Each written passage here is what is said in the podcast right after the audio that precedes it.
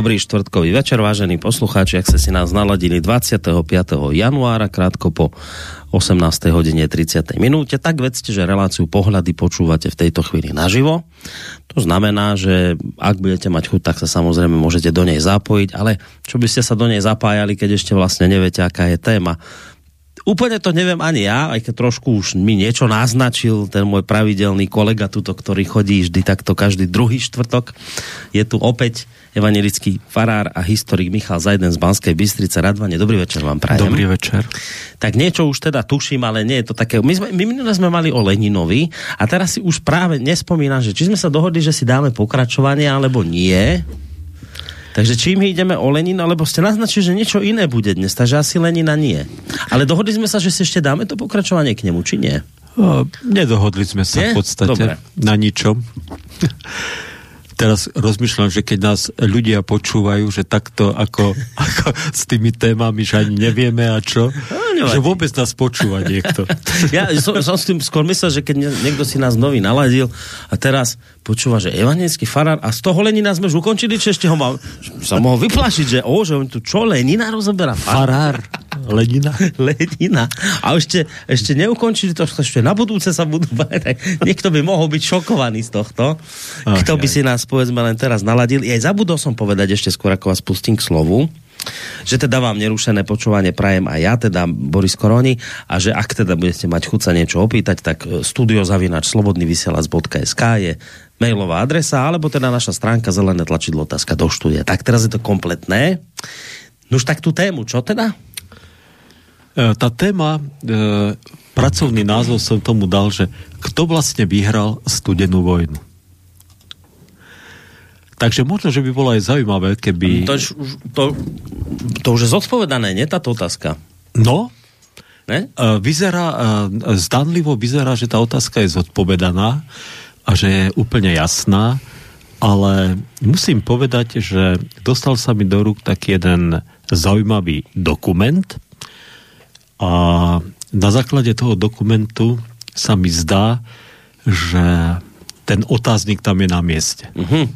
Takže asi takto by som to lebo treba povedať, teda uviedol. Že, lebo treba povedať, že všeobecne je to tak, oficiálne sa tvrdí, že víťazom studenej vojny boli Spojené štáty americké a že teda práve po studenej vojne, potom sme tu videli to storočie americké, alebo teda čo to tam hovoria, že obdobie, to obdobie tie 10 ročia pod americkou hegemóniou a že to sa práve odráža od víťazstva v studenej vojne. Taká to je tá všeobecná, všeobecná mienka o tom, že takto sa to celé teda skončilo. A vy prichádzate s tým, že teda, no, že nemusí to tak byť. Mám nejaký dokument, ktorý teda trošku tak, ako môže to naholodať tú istotu, tak dobre, no tak čujme. E, ide samozrejme o rôzne vrstvy, o rôzne pohľady, e, ktoré teda e, môžeme mať e, k tomu koncu studenej vojny. Je samozrejme nesporné, že e, Amerika, teda Spojené štáty, v podstate e, koncom tých 80. a začiatku 90. rokov ekonomicky, pravdepodobne aj vojensky teda, e, natoľko dominovali, alebo natoľko teda dokázala aj tá ich diplomácia teda jednať, že ten sovietský blok sa rozpadol, aj samotný sovietský zväz sa nakoniec rozpadol a Severoatlantická aliancia nakoniec e, postúpila rádovo o stovky kilometrov na východ tým, že teda sa pripojila východná Európa alebo vstúpila štáty východnej Európy do aliancie. A samozrejme je to fakt. Samozrejme, že je to fakt a samozrejme, že aj tú úlohu toho unipolárneho sveta, e, ktorý, ktorú Amerika potom hrala, e, dá sa povedať e, niekoľko desaťročí, že takisto je to nevyvrateľný fakt, že teda má prsty vo všetkých tých konfliktoch, vo všetkých tých sporoch a ja neviem čo, že všade, kde sa čosi vyskytne, tak vždy tam tá Amerika dominuje. Mm. Takže v tejto oblasti dá sa povedať, že áno, že do, uh, do určitého času, určitým spôsobom uh, naozaj to víťazstvo v tej studenej vojny sa dá pri, pripísať teda Amerike a jej spojencom. Ale ja chcem hovoriť e, o tom, že na jednej strane, keď je toto pravda, tak na druhej strane je pravda, že došlo k zaujímavej zmene morálnej, morálneho nastavenia Ameriky a dnešného Ruska. Že tam sa, tam sa ku podivu paradoxne otočila karta veľmi zaujímavým spôsobom. No a e, o čom teda chcem hovoriť, je to, že e, jeden môj priateľ, my máva, takto, aby som to začal teda od Adama, my mávame u nás v Radvaní, v našom zbore, vždy v piatok večer také stretnutia rodín, kde chodí takých okolo 40 ľudí plus minus. Mm-hmm. Sú to teda ľudia stredného, stredného veku, takí 40 ktorí tam chodia so svojimi deťmi a deti majú a mládežníci majú svoj program a tie, teda tí dospeláci máme svoj program, si mm-hmm. robíme začneme spolu, niečo si zaspievame a potom teda mladí sa odoberú do, svojej, e, do svojich priestorov, deti idú zvlášť a my sme teda spolu. A robíme si teda nejaké také výklady, prednášky. A jeden, jeden náš e, člen začal nám hovoriť, povedal, že on si zobrie takú tému, že sex v Biblii, viete, a sex, mm-hmm keď počujete slovo sex a hlavne mladí ľudia, samozrejme, tak sú všetci nažavení, samozrejme, že... Zrazu mladí ľudia neodišli do tých svojich áno, áno, priestorov, áno, áno, ostali. Takže na tej prvej prednáške, čo tento pán mal, teda túto tému, tak všetci sme tam zostali, tam aj tí mladí, tak nás tam bolo okolo, okolo 60, sa tam posadali si na stoli, na zem proste. Ale on, Vidíte, o tom to treba mať kázne, budete mať plný kostol. O sexe? No, keď to takto funguje na fare, možno by to fungovalo aj v kostole. No ale chcem povedať, ako to dopadlo. Mm. Dopadlo to tak, že on teda to poňal veľmi precízne, veľmi tak puntičkársky, takže všetky tie texty, ktoré v Biblii o sexe sú, tak proste pozbieral. Mm. A samozrejme teraz e, všetky tie konsekvencie z toho začal doťahovať a hovoril to teda tak odborne, tak e, profesorsky, že tí mladí proste začali odchádzať, pretože žiadne pikantné akože nejaké mm. vety alebo, alebo nejaké asociácie tam proste neboli. Mm. Alebo len tak, alebo boli tak povedané, tak proste profesorsky, že mm. ach jaj. No, takže, no, ale on teda e, má niekoľko pokračovaní, ešte dokonca bude mať ďalej pokračovanie v tejto téme. A teraz nám e, v piatok naposledy hovoril o tom, ako to vyzeralo v otázke sexuálnej morálky a výchovy e, v Sovietskom zväze po víťazstve e, socialistickej revolúcii, tej slávnej oktobrovej socialistickej revolúcii, ktorá bola 7. novembra.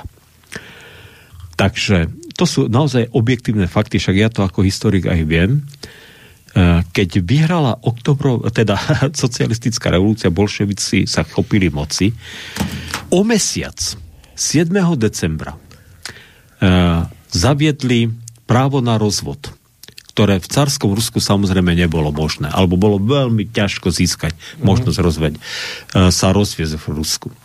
A to právo na rozvod bolo také, že vy ste prišli na poštu, ak ste sa rozhodli, že sa chcete rozviesť, tak ste prišli na poštu, napísali ste teda list na príslušný úrad, že teda sa rozvádzate, zaplatili ste 3 ruble, čo bolo veľmi málo peňazí a v podstate takýmto korešpondenčným spôsobom ste poslali oznám, že sa rozvádzate mm-hmm. a ten vlastne váš partner alebo partnerka, manžel, manželka ani nevedeli, že sú už vlastne rozvedení. Aha. No, takže to bola jedna vec. Takže mm. absolútne sa uvoľnila proste sexuálna morálka. A e, keďže, keďže teda hovorili o bezbrehej sexuálnej slobode, tak prvý, tie prvé roky e, to dokonca bolo tak, že dievčatá museli na požiadanie poskytnúť sexuálne služby. Konsomoľka musela poskytnúť svoje telo konsomolcovi. Ak to neurobila, tak bola považovaná za malomešťačku. Hm. No a takže si predstavte, že neuveriteľné to, akože hm. naozaj teda to tak fungovalo. A e, samozrejme tým pádom sa zavedli aj voľné interrupcie, takže sa odhaduje, takže sa odhaduje, že v dobe Sovietskeho zväzu e, sa vykonalo skoro 300 miliónov interrupcií v tej krajine. 300 miliónov interrupcií. Takmer nejaký, on tam hovoril nejaké číslo 288 miliónov, či koľko. No, a čo, ale čo táto bezbrehá sloboda priniesla, bolo vlastne to, že že e, veľmi rýchlo, po niekoľkých rokoch, to ešte za, ešte za Leninovho života pochopili, že ak v tomto trende budú pokračovať, takže proste tá krajina zanikne. Hmm. Že jednoducho nemôže existovať, e, existovať voľná láska, nemôže existovať bezbreha, bezbrehe, bezbrehe interrupcie, nemôže existovať takýto svet, pretože, e, pretože jednak začala stúpať kriminalita, homosexualita, začali, začali teda byť milióny bezprizorných detí, samozrejme behať po uliciach. A tá spoločnosť proste začala sa rozkladať. Takže začali samozrejme obmedzenia. A začali samozrejme postupne sa sprísňovať tieto pravidlá a potom, keď už Stalin nastúpil k moci, tak dokonca jeden čas, e, dosť dlhé obdobie boli interrupcie dokonca zakázané, e, rozvody boli celkom skomplikované a stiažené a tak ďalej a tak mhm. ďalej. Mm. No, ale keďže e, ruskí bolševici e, mali s týmto skúsenosť a vedeli, čo rozklada spoločnosť, čo je najlepší spôsob, ako rozložiť teda spoločnosť, tak v studenej vojne, predstavte si, v studenej vojne začali, e, začali e, do Ameriky prinášať e, nové myšlienky, do Ameriky, ktorú si treba zapamätať, že do 50 rokov Amerika bola prúderná, e, nábožensky založená, mm-hmm a kde proste, kde proste naozaj ten protestantský duch bol veľmi rigorózny, veľmi prísny. Nie, že by neexistovalo všeličo v tej Amerike aj dovtedy, ale, ale proste dominovalo naozaj presvedčenie, e, že sme národ, ktorý je kresťanský, ktorý je veriaci, mm. ktorý proste si ctí proste t, e, e, tú morálku kresťanskú, založenú na Biblii a tak mhm. ďalej a tak ďalej. 80% Američanov chodilo v tej dobe do kostola, každú nedeľu. Takže tá Amerika bola naozaj v tomto veľmi silne náboženská. Takže... Už ono v čase, keď sa vlastne Amerika aj osídlovala, tak tam boli puritáni, ktorí takú tú, túto morálku vniesli práve Jasne. takú veľmi silnú A treba povedať, že to až do polovice uh, e, 20. storočia naozaj uh-huh. v podstate tej americkej kultúre uh-huh. to bol nosný ako prúd mm-hmm. alebo, alebo mainstream, teda, keď to chceme dnešnými, dnešnom terminológiu nazvať. No. A, takže sovietskí marxisti si povedali, e, ťažko nám je bojovať s Amerikou, zbraňami, tak technologicky furt len dobiehali možno tú Ameriku, aj keď ju potom v 50 rokoch na chvíľu preskočili v tej raketovej technike. Očividne, e, očividne viacej vedeli využiť tie poznatky, ktoré Nemci nazbierali okolo raketovej techniky ako Američania. Ale e, naozaj začali program vnútorného rozkladu Ameriky.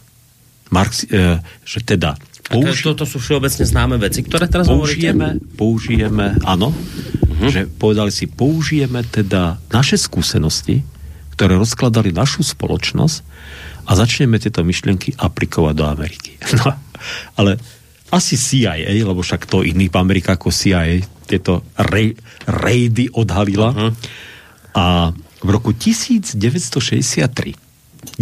januára 1963, čiže, čiže 61 rokov nazad, nejaký kongresmen Albert Herlong junior z Floridy prečítal v snemovne reprezentantov správu od odhalení tohto plánu, ktorým plánovali komunisti rozložiť americkú spoločnosť. A teraz počúvajte, ja teda také vyňatky prečítam. E, to meno som povedal aj ten dátum, pretože môžete si to v kongresovej knihe, mm-hmm. dá sa to nájsť a angličtinári si to môžu aj v origináli prečítať. Takže nie je to nič, čo by čo by som si teraz vymyslel ako konšpiráciu. A teraz počúvajte, že či sa tieto komunistické plány na rozloženie americkej spoločnosti podarili alebo nie. Čiže budete teraz čítať nejaký text kongresmana z tej doby? Áno, budem čítať text kongresmana z roku 1963, ktorý varuje Ameriku, mhm. že komunisti chcú znútra rozleptať e, proste americkú spoločnosť a americkú morálku a americký životný štýl proste. Mm-hmm. Takže počúvajte. Kongresmen čítal, kongrese 10. januára 1963. hovorí, prezentujte homosexualitu, degeneráciu a promiskuitu ako normálne, prirodzené a zdravé. Čo vtedy v Amerike bolo nepredstaviteľné. Diskreditujte rodinu ako inštitúciu. Podporujte promiskuitu a ľahký rozvod. Zdôrazňujte potrebu vychovávať deti mimo od negatívneho vplyvu rodičov. Predsudky, mentálne bloky a retardáciu detí pripisujte supresívnemu vplyvu rodičov. Získajte kontrolu nad školami. Použite ich ako prevodové remene pre socializmus a súčasnú komunistickú propagandu. Dobre. Zjemnite učivo. Získajte kontrolu nad asociáciami učiteľov.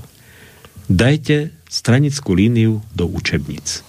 Odstráňte modlitbu alebo akékoľvek, akúkoľvek fázu náboženského prejavu v školách z dôvodu, že porušuje princíp odluky cirkvi od štátu. Získajte kontrolu nad všetkými študentskými novinami. Využite študentské nepokoje na podnecovanie verejných protestov proti programom alebo organizáciám, ktoré sú pod komunistickým útokom Inflirtujte sa do tlače. Získajte kontrolu nad zadaniami, hodnoteniami kníh, písaním úvodníkov, strategickými pozíciami. Odstráňte všetky zákony upravujúce obscénosť tým, že ich nazvete cenzúrou a porušením slobody prejavu a slobody tlače. Zničte kultúrne normy morálky v propagáciu pornografie a obscénosti v knihách, časopisoch, filmoch, rádiu a televízii. Získajte kontrolu nad kľúčovými pozíciami v rádiu, televízii a filmoch. Kontrolujte kritikov umenia a riaditeľov múzeí. Našim plánom je propagovať škaredé, odpudivé, nezmyselné umenie. Pokračujte v diskreditácii americkej kultúry, dekradovaním všetkých foriem umeleckého vyjadrenia. Treba zbojovať, aby sa odstránili všetky dobré sochy z parkov a budov, a na ich miesto umiestnia neforebné, trapné a nezmyselné formy. Infiltrujte sa do cirkvi a nahrate zjavené náboženstvo sociálnym náboženstvom. Tak o tom by som vedel veľa rozprávať. Mm. Diskreditujte Bibliu a zdôrazňujte potrebu intelektuálnej zrelosti, ktorá nepotrebuje náboženskú barličku. Hm. Budem ešte možno pokračovať, uvidíme, ako ešte mám tu pár odsekov. Chápete? Že prejav, ktorý zaznel, a, a teda pred tými 61 rokmi a z toho mali všetci srandu. Hm. Viete, možno všetci nie, ale väčšina teda. Uh, on, on to zapadlo prachom. A teraz si zoberte, že uplynulo 61 rokov od tej doby. A teraz, uh, keby sme to začali čítať inak, viete, keď sme začali čítať tento text s tým, že veci, ktoré sa vtedy javili ako ne, nepredstaviteľné, ako veci, ktoré sa zdali neuskutočniteľné, ako veci, ktoré zdravý rozum nikdy nepríjme, mm. tak sa dneska dejú.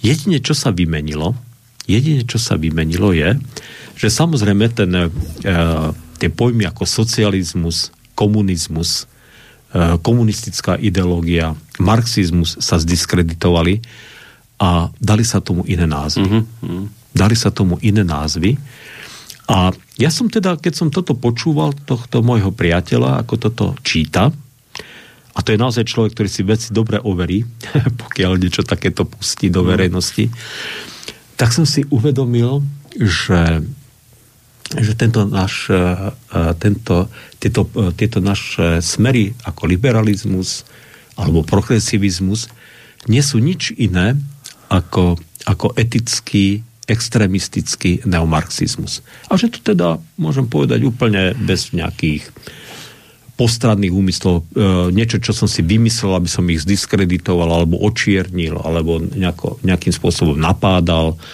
Ale... Nakoniec všetkému tomu, čo ste čítali, sa hlásia, tak prečo by ste Áno, napádali? No veď že, práve. Že to, tam sa našli v tom texte. No veď práve. Viete, že, že to je zaujímavé. Že to je zaujímavé.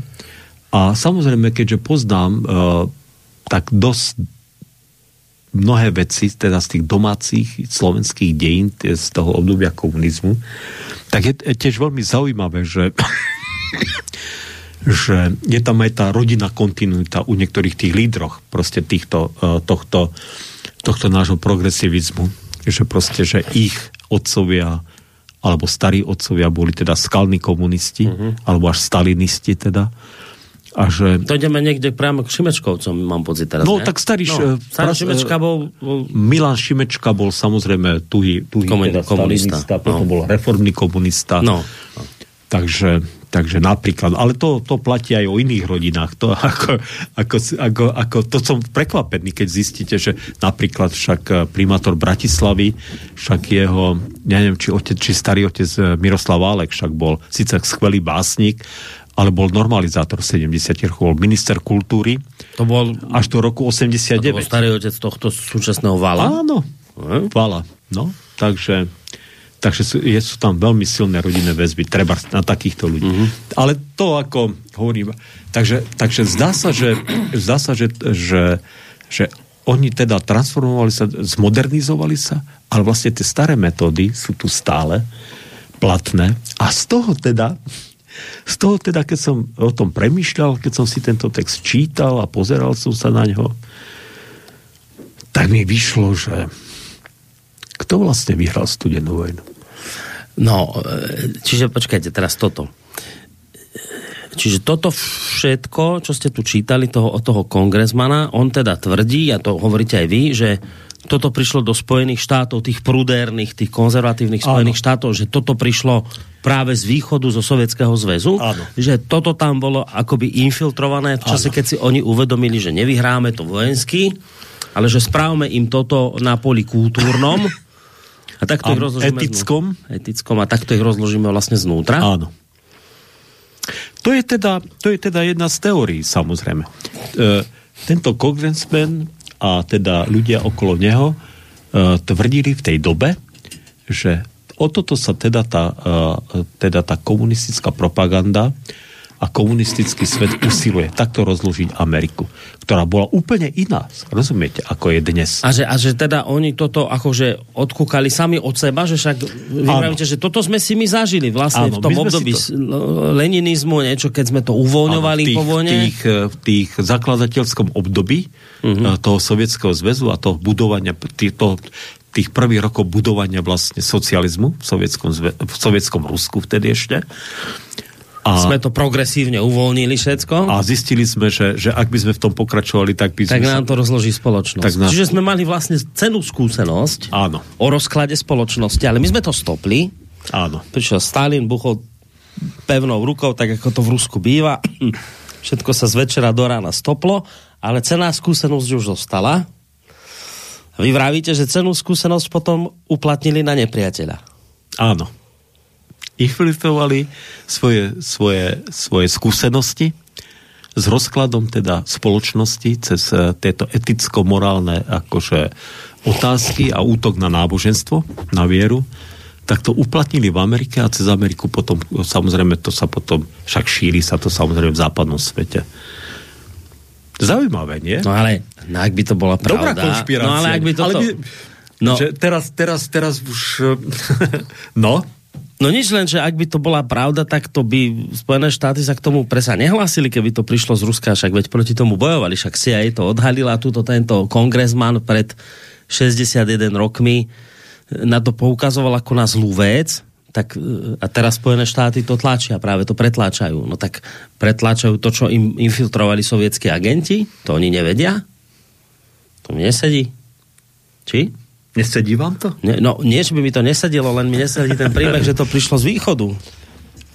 A skade si myslíte, že to teda prišlo do Ameriky? No, ja ne, ne, netvrdím, že v tej dobe sa o to nesnažili tí agenti, kadejakí, no ale keď ich CIA odhalila, tak predsa by tomu mala zabrániť, keď videla, že to je zlé. A keď aj tento kongresmen o tom hovorí, že toto rozleptá spoločnosť, viete, už vtedy to vedeli. Viete čo, viete čo všetkým e, pochybovačom, však dobre, však môžete pochybovať, nemusíte ani súhlasiť.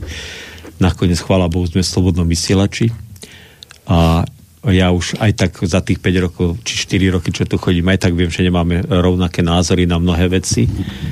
Čo, čo, z čoho sa veľmi teším, že napriek tomu spolu môžeme sedieť. E, existuje existuje e, kopu dobrej literatúry, ktorá normálne vychá, vyšla, ktorá normálne vyšla aj u nás a dokonca je to z anglosaského prostredia, tak je profesor Paul Johnson, to je celkom známy človek, historik, britský teda, ktorý napísal knihu Nepriatelia spoločnosti. Mm-hmm. A veľmi, veľmi, tá kniha je určite dostupná. Proste kto chce, môže sa k nej dostať. A on tam opisuje takých, takých, takých lídrov alebo také vočie osobnosti e, nášho západného sveta, e, kde ukazuje ich takú súkromnú tvár, e, počnúť s nejakým Karolom Marxom, ale potom aj takým ako, ako Bertrandom Russellom, e, Sartrom a tak ďalej, tak ďalej, mnohými ďalšími ktorí teda boli významní, či už na poli e, kultúry, filozofie. Mm.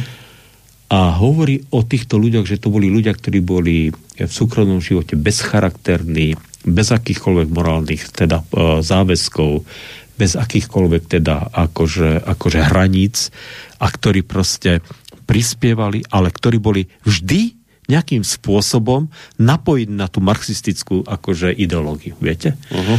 A ale oni potom ako keby ten marxizmus teda akoby vo vlastných očiach zreformovali uh-huh.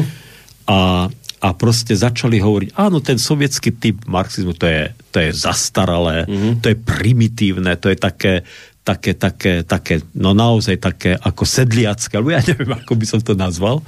Proste naozaj čosi tak. Takže urobili z toho také, také čosi vykovali z toho také čosi nové, ušlachtilé, mm-hmm. zanlivo. Mm-hmm. Taký skutočný, pravý marxizmus. Dali tomu nový šat. Dali skrátka. tomu nový šat, mm-hmm. viete? viete? Dali tomu nový šat. Odporúčam túto knihu. A tým pádom sa ako keby zbavili toho nánosu, že to je to sovietské, to, áno, čo nás malo. Od, sovietské, to, to, nie, to sme vyhodili. Viete, a, a začalo to, začalo to v tých 60 rokoch v Amerike a začalo to tým, že začalo toto hippies revolúciou, ja to teda tak nazvem, a vietnamskou vojnou. Viete, vietnamská vojna a hippies revolúcia. E, vietnamská vojna bola prvá, e, kde Američania zavrhli vlastenectvo. Také to svoje americké vlastenectvo. Pretože ešte e, v korejskej vojne tí chlapci, ktorí bojovali na strane Južnej Koreji, teda, alebo teda pod hlavičkou OSN proti Severnej Koreji, tak väčšina z nich bojovala z presvedčenia, že že naozaj treba ten komunizmus zastaviť, že to je zlo a tak ďalej a tak ďalej, že, mm. že má zmysel tam bojovať a položiť ten svoj život, pretože naše americké hodnoty sú proste samozrejme dobré, pretože chceme si zachovať tú tradičnú rodinu, chceme si zachovať uh, proste to svoje náboženstvo a tak ďalej a tak ďalej. To, čo nám tu priniesli teda tí naši otcovia, zakladatelia. U vietnamskej vojne to už nebolo tak.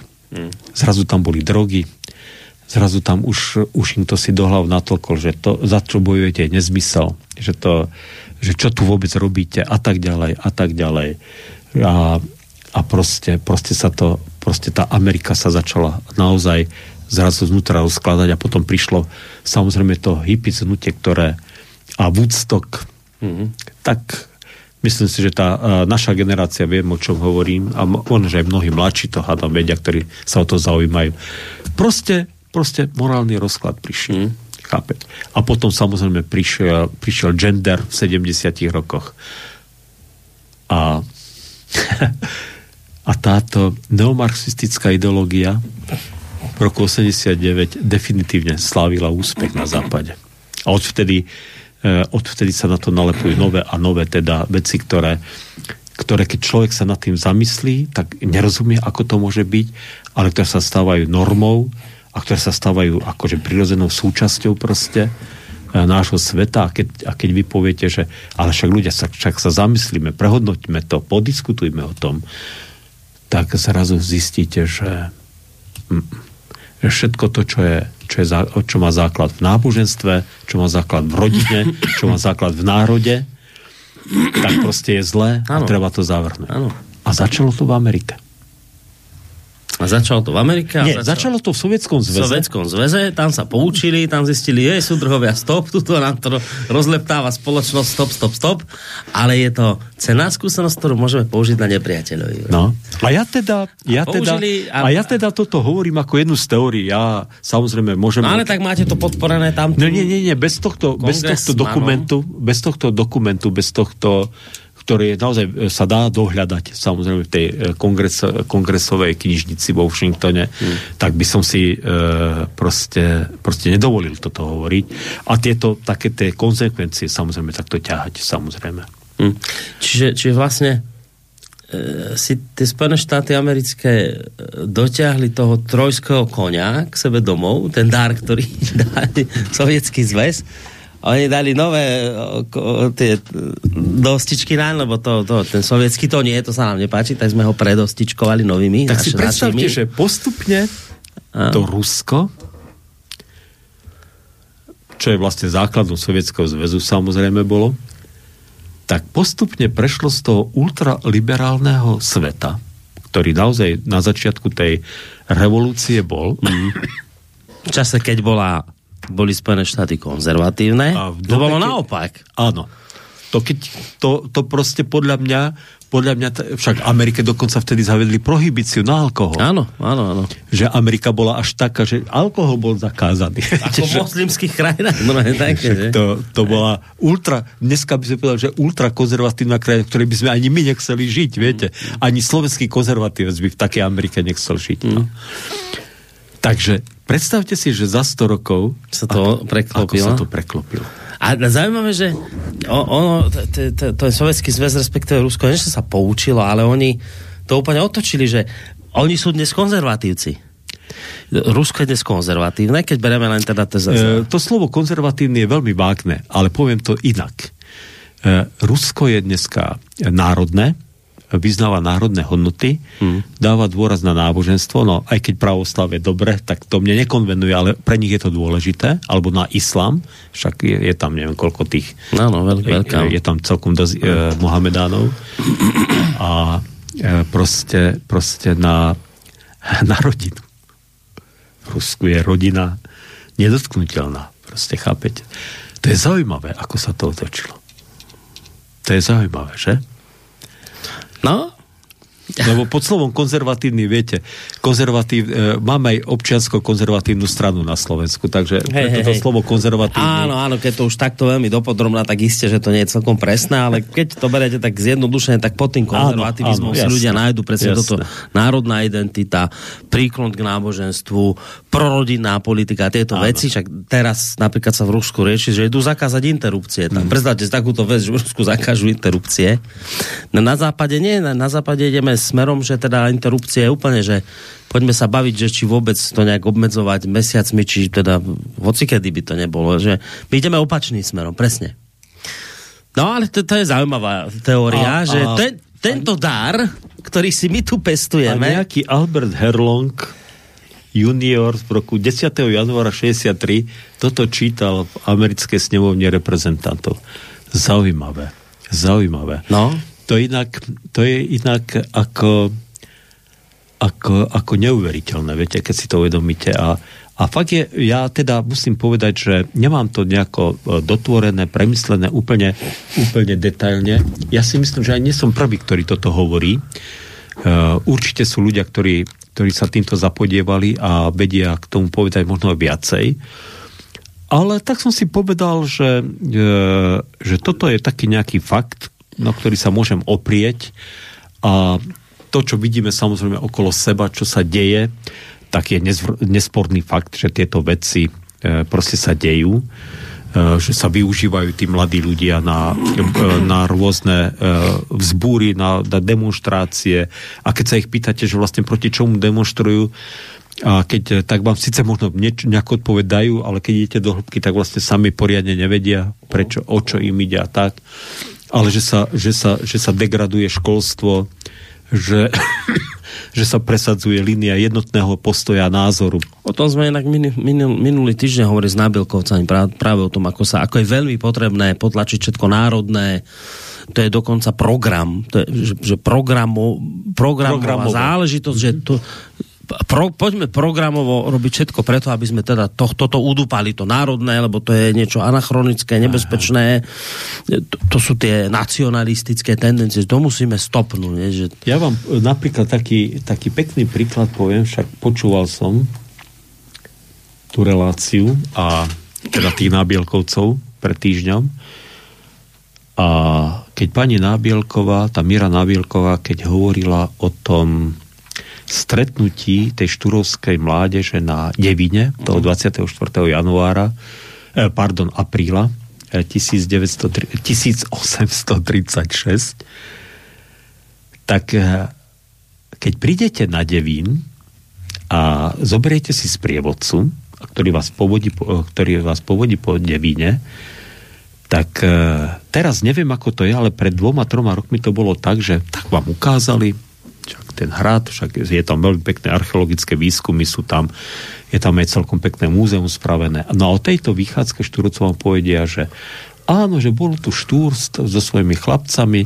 ale že dopadlo to veľmi zle, lebo jeden z nich objednal nejaký obed v nejakej reštaurácii a že vlastne zistili, že nemajú na to peniaze, aby za to zaplatili. Tak musel tam kto si utekať po peniaze do mesta. Tak vám rozprávajú nejaký príbeh, Krásne. Ako 18-roční chalani proste nedomysleli proste nejakú večeru alebo obed, ja neviem čo. Mm. Ale to že, to, že oni tam uh, na tom hrade uh, spievali národné piesne, oduševňovali sa za národ a že tých mladých chalani, ktorých vedol 21-ročný štúr vtedy, uh, sa proste, proste slúbili, že budú bojovať za uvedomenie národa, za jeho prebudenie a že vydržali všetci v tomto presvedčení. Viete? Až do konca svojho života. Hm? Tak... Uh, to, to nie je to... To sa, to, to, sa vôbec to, nie, to, je to sa vôbec nedozvie. Takže toto sú, tie, toto sú tieto veci, ktoré sa, viete, takto hm. dejú, viete. Ach jaj. Takže to je... No, ja, ja, ja však dáme si pesničku, len naozaj mne ja teda nemám ani náhodou len akoby tendenciu s vami nesúhlasiť, len mi nesedelo toto logicky, logicky pri... Všimnite lebo si... to nie je, to nie je prvýkrát, čo to počúvam, že toto sú neomarxistické záže. Ja to chápem, aj, aj s tým nemám problém to prijať, len celý čas mi do hlavy, nešlo do hlavy, vysvetľujete teraz, že ako by to ako by to práve ten západ prijal, keď on vedel, že to prišlo z toho východu, veď dnes, veď počujete, veď dnes progresívne síly to sú najprotiruskejší, e, najprotiruskejšie elity. To už nemáte väčších protiruských, keď, keď pozrite tu dnešné progresívne Slovensko, tak tým sa všetko ježí, keď počujú Rusko. A teraz keď im poviete, počujete, ale vaša teória, ktorú vy tu teraz presadzujete a chcete prevychovať spoločnosť, by ste povedali, to prišlo to z Ruska, to presne, alebo teda zo Sovietskeho zväzu, v živote nikdy, ako oni by sa bránili, že čo, aké, aký, že ako, toto mi nešlo do, ako, sa, ako, ako by sa dalo to sovietské prepojiť s tým západným, keď ten západ to proste odmietal, to sovietské. Vidíte, viete, že vidíte toto... ako je ten svet uh, už zma, z, zmitorený a zmagorený? Že, že vlastne už ako ťažko sa viete prekúsať k tomu pôvodnému, k tomu autentickému, k tomu, čo, kde, kde je ten e, základ, kde je ten prvopočiatok. Aké je to ťažké. Ale dajme si piese. Dáme, a čo si zahráme? A tak keď už máme takúto tému, tak e, dáme si tému, ktorá možno, možno spája aj progresívcov, aj konzervatívcov, aj Rusov, aj Američanov. No, možno. niečo existuje na tomto svete? Tak ja dúfam, že, že Vysoc, Vladimír Vysocký by mohol všetkých spojiť. je to krásna pieseň Ja neľubľu a jeho hlas, lebo viem, že existujú však preklade aj a, a Nohavica však sa veľmi pekne ten, naspieval Vysockého piesne. Ale e, není na to originál. Není na to originál. Dobre, tak, tak si poďme to. ten originál vypočuť.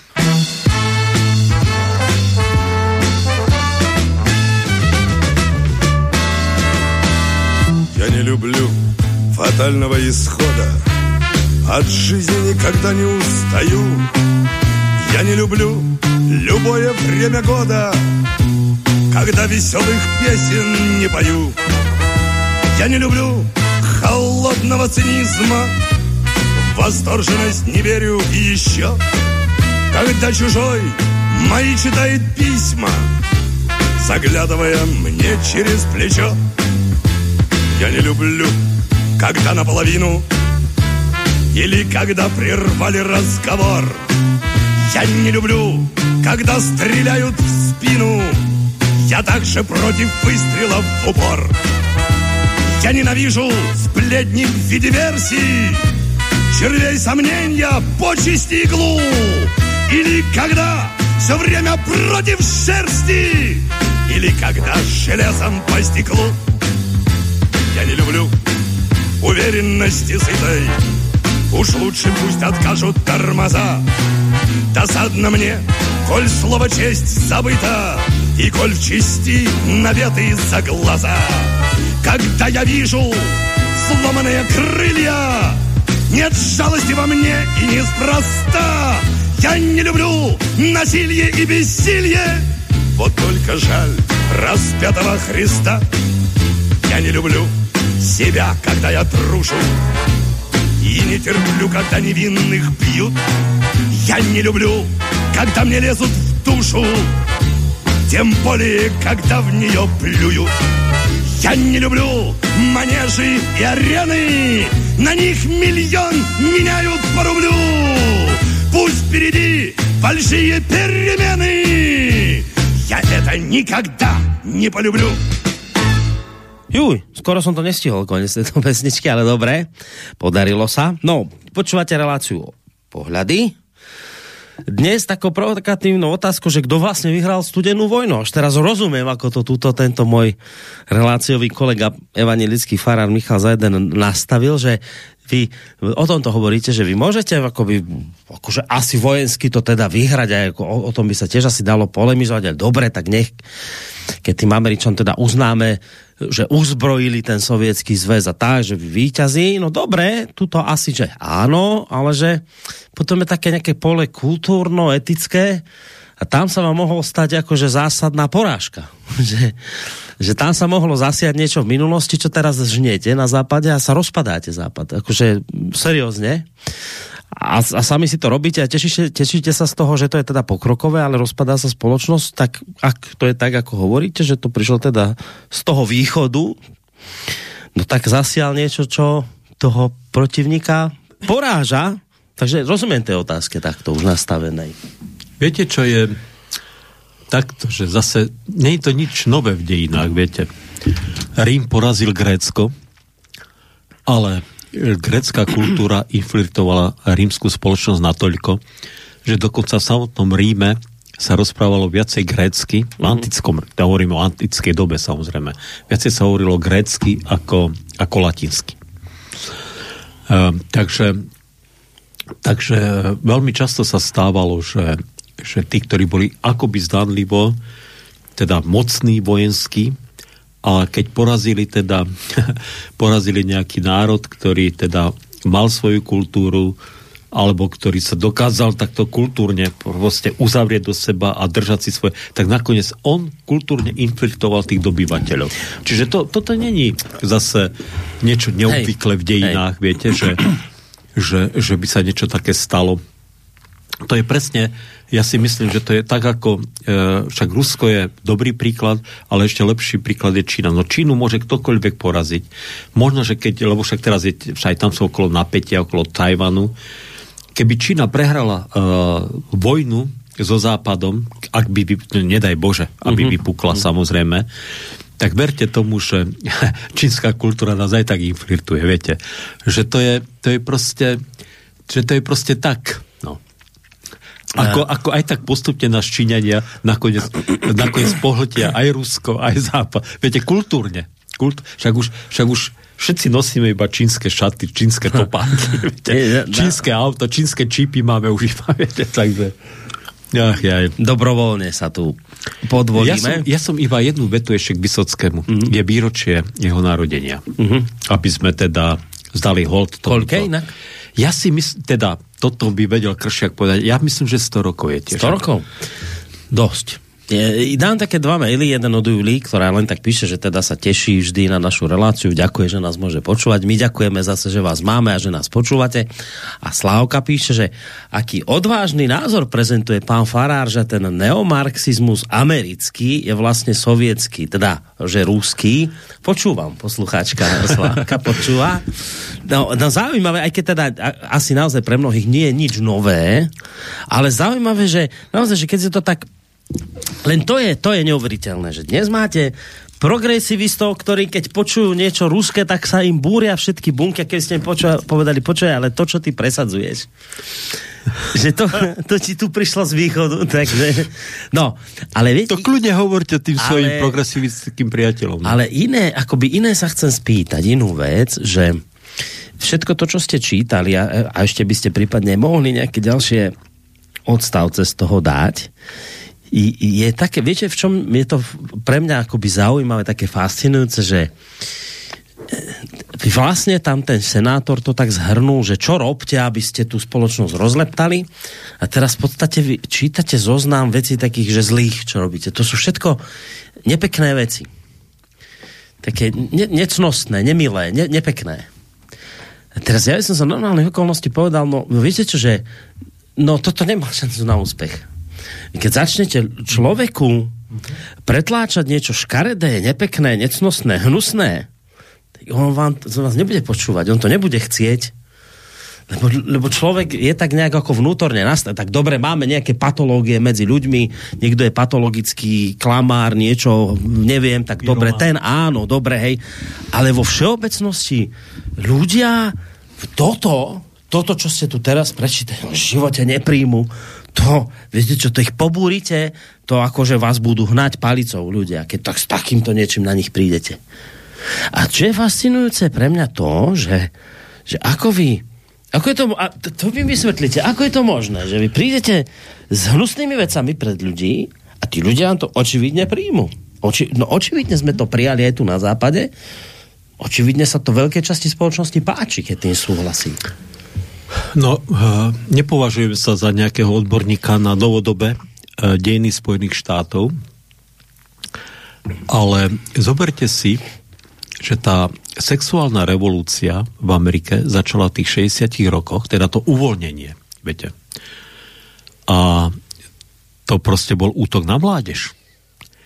Čo si, však ako u nás, e, kto je najväčší prívrženec progresivizmu? Hm?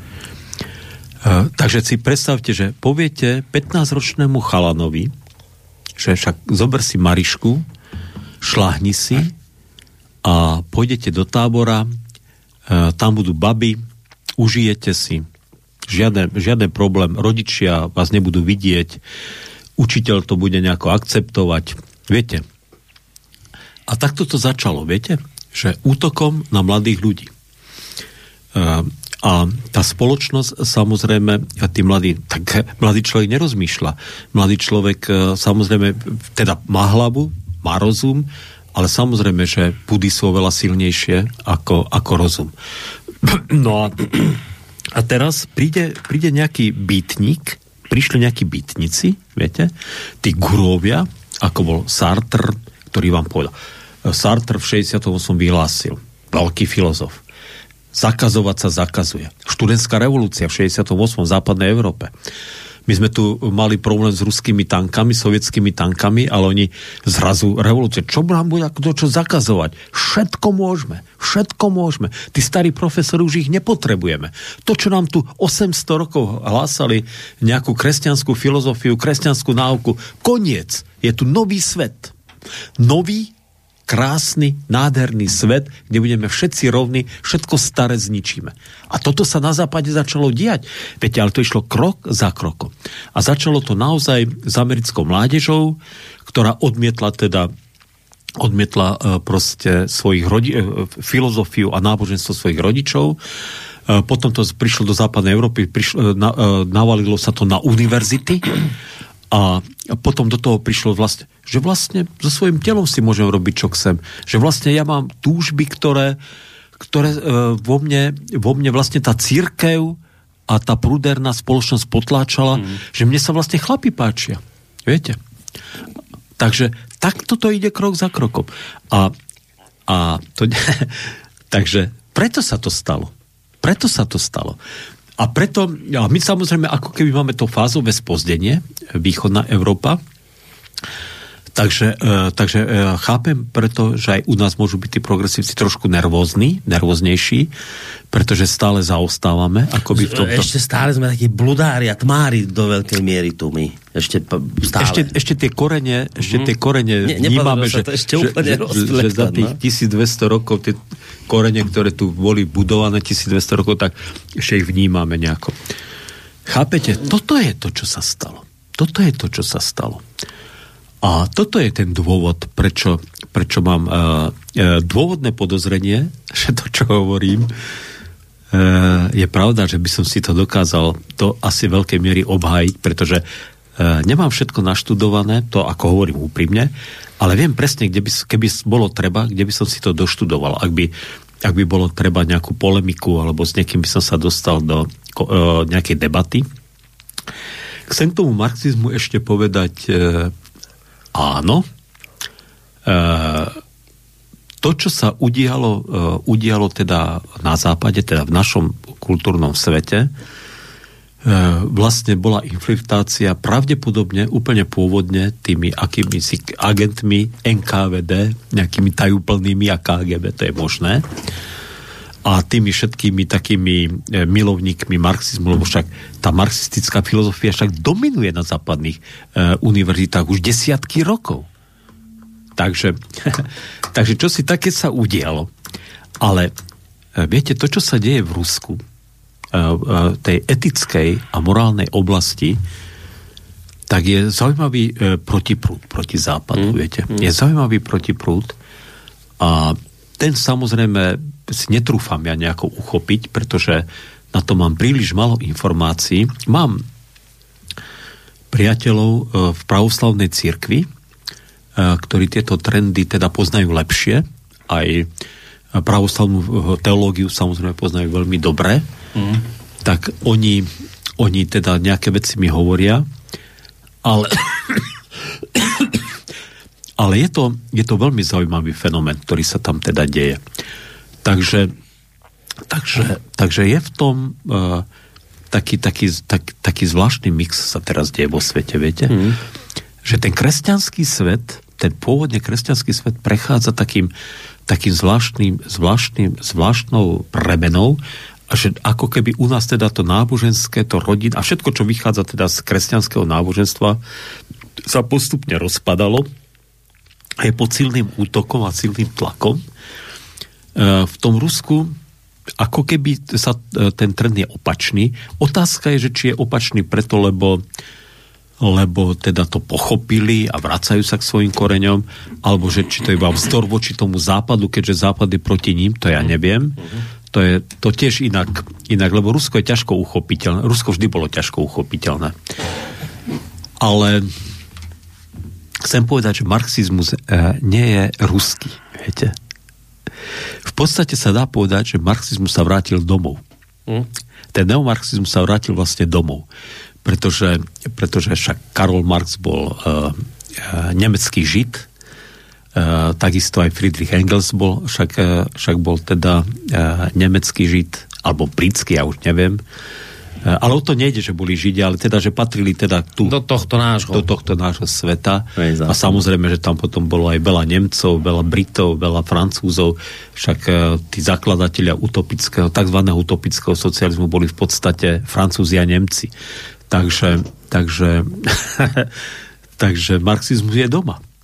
V Rusku bol ako keby cudzí. Viete? Soveti sa chvíľu ním inšpirovali v mnohých ohľadoch. E, Lenin, Lenin, ho použil, Lenin ho použil ako, ako granát na to, aby rozbil tú spoločnosť a uchopil moc. On bol geniálny organizátor, samozrejme.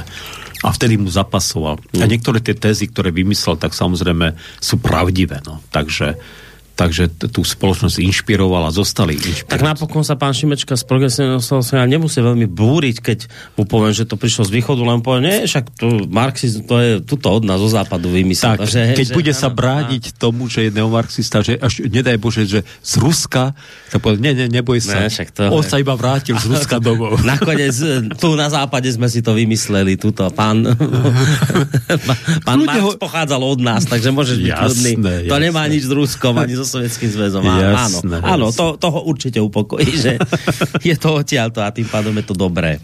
No, zaujímavé. To je, toto dnes, čo hovoríte, je zaujímavé. Nech sa vám ešte zo pár tých bodov prečítať. Jasné. Dajte ešte, že čo tam ten pán Takže, senátor hovorí. Hovorí o... A teraz, teraz, e, teraz to počúvajte trošku tak, že diskreditujte otcov zakladateľov, čiže diskreditujte vlastné korene a vlastné dejiny. To si môžeme samozrejme e, stiahnuť aj na seba. Predstavte ich ako sebeckých aristokratov, štúrovci. Čo, nebol štúr náhodou homosexuál? Mm-hmm. Chápete? No, áno, nie, ženy nemal, tak iste, no. Ktorí sa nezaujímali o obyčajného človeka? Podporte akékoľvek hnutie, ktoré poskytuje centralizovanú kontrolu nad akoukoľvek časťou kultúry, vzdelávania, sociálne agentúry, programy sociálnej starostlivosti, kliniky duševného zdravia a tak ďalej. Inflirtujte a ovládnite odborové hnutia, ak sa dá. Inflirtujte a získajte kontrolu nad veľkým biznisom. Preneste niektoré právomoci zatýkania z policie na sociálne agentúry. Hmm. Oslabte moc policie Zaobchádzajte so všetkými problémami správania, ako, so, ako s psychiatrickými poruchami, ktorým nikto okrem psychiatrov nemôže rozumieť alebo ich liečiť. Čiže keď vás niekto vám zabije rodinu, tak nemá ísť do basy, ale má, má, má ho liečiť. Ovládnite psychiatrickú profesiu a používajte zákony o duševnom zdraví ako prostriedok na získavania získanie donúcovacej kontroly nad tými, ktorí oponujú našim cieľom. Hm.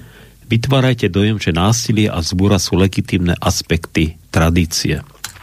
Hm.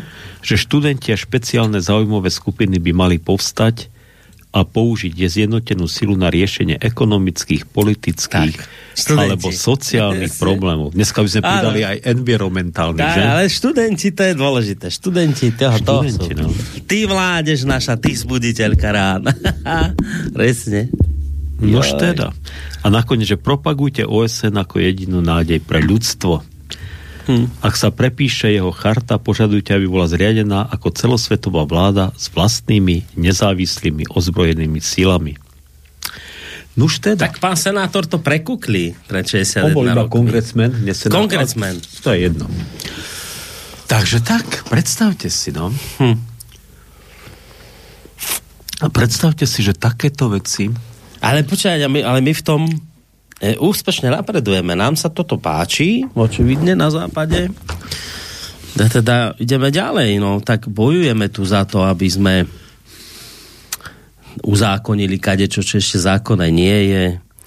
Teraz máte tie podpory všetkých možných LGBT, a Drakšov a neviem čo všetkého týchto sexualizovaných vecí. E, že sme sa rozhodli, že poviem to tak záverom podľa toho, čo hovoríte, že rozhodli sme sa, že tú samovraždu teda spáchame. Že to spravíme pompézne. Sami. Ja chcem teda, e, však som e, farár, som, verím teda v Boha, verím, že Ježiš je spasiteľ a pán, takže není môjim dôvodom končiť negatívne. Ja si myslím, že e, nakoniec nič také také, čo by sa už tu nestalo, sa nedeje ani v dnešnej dobe. Samozrejme máme technické možnosti väčšie, máme oveľa väčšie prostriedky, ako môžeme manipulovať oveľa väčšie masy ľudí a tak ďalej a tak ďalej. Ale ja si myslím, že v konečnom dôsledku všetko, čo je neprirodzené, tak uh, nemá, uh, nemá akože trvalé, mm. trvalé miesto.